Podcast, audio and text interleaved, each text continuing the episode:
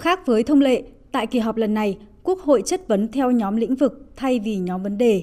Theo đó, thành viên chính phủ nào cũng sẵn sàng đăng đàn trả lời những nội dung liên quan đến trách nhiệm quản lý, điều hành, nhìn nhận lại những vấn đề mình đã hứa được thực hiện đến đâu.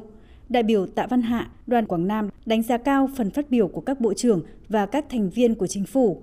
Phần trả lời cơ bản đáp ứng được những vấn đề mà đại biểu Quốc hội đã nêu ra. Việc đổi mới này khiến các thành viên của chính phủ, tư lệnh các ngành phải nắm rất chắc, bám sát vấn đề. Đây cũng là một cơ hội để đại biểu Quốc hội kiểm tra, giám sát các bộ trưởng và các thành viên chính phủ trong việc thực hiện lời hứa của mình tại các phiên chất vấn. Các đại biểu Quốc hội đặt ra những vấn đề, nghiên cứu rất kỹ các cái nghị quyết giám sát chất vấn của Quốc hội nhưng đồng gắn với lại những vấn đề thực tiễn nó đang có những cái bất cập. Các bộ trưởng tiếp nhận câu hỏi và trả lời cũng rất là thẳng thắn, trực diện vào những vấn đề mà đại biểu quan tâm, đại biểu theo đuổi đến cùng cho một cái vấn đề, cho một sự việc. Ngoài cái chuyện chất vấn, nhưng mà đồng thời là đưa ra rất nhiều những cái giải pháp để giúp cho chính phủ, giúp cho các bộ trưởng, các ngành ở lĩnh vực trong cái công tác điều hành nó được tốt hơn. Đại biểu Tô Thị Bích Châu, đoàn thành phố Hồ Chí Minh cho rằng phiên chất vấn và trả lời chất vấn diễn ra khá sôi động. Câu hỏi của các đại biểu đặt ra tại nghị trường là những nội dung được cử tri mong đợi. Tuy nhiên, đối với một số lĩnh vực như y tế, giáo dục, văn hóa, thời gian dành cho đại biểu đặt câu hỏi quá ít, thời gian dành cho các trưởng ngành trả lời chưa đủ để giải đáp hết những vấn đề cử tri quan tâm. Chúng ta tổ chức chất vấn nội dung quá rộng, toàn bộ các vấn đề kinh tế, văn hóa xã hội, an ninh trật tự của đất nước. Hai ngày rưỡi không thể nào thỏa mãn hết.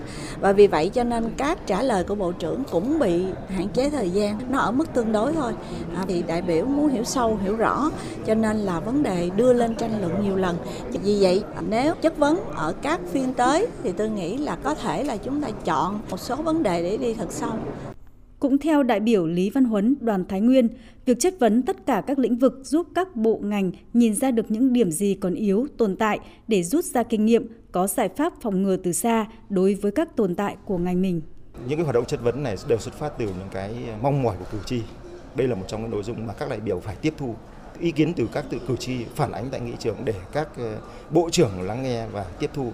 Mà cái hoạt động chất vấn này rất mong muốn các bộ trưởng làm sao phải có cái hoạch định chính sách đối với ngành mình và có cái giải pháp khắc phục những cái tồn tại đó để đảm bảo công tác quản lý nhà nước, đảm bảo quy trình cũng như là trong quá trình phát triển kinh tế xã hội đối với ngành mình, tránh cái trường hợp tồn tại và cơ sở đang có những khó khăn như hiện tại. Đánh giá về phần trả lời của Phó Thủ tướng Trần Lưu Quang, đại biểu Nguyễn Thị Sửu, đoàn Thừa Thiên Huế cho biết. Ở đây tôi thấy có một sự chân thật, chân thành, mạnh dạn nhận khuyết điểm. Khi mà đã mạnh dạn nhận khuyết điểm thì chắc chắn sẽ mạnh dạn khắc phục khuyết điểm và tìm được cái lối thoát, lối ra cho những cái khó khăn vương mắc. Không phải đại biểu quốc hội muốn chất vấn những cái vấn đề đấy mà không phải cử tri muốn nêu lên những cái vấn đề đấy bởi vì thấy khó. À, cần phải giải quyết phải có cái điểm tựa. Chính phủ một trong những điểm tựa cao cho cái vấn đề giải quyết về chính sách về tâm tư nguyện vọng của người dân.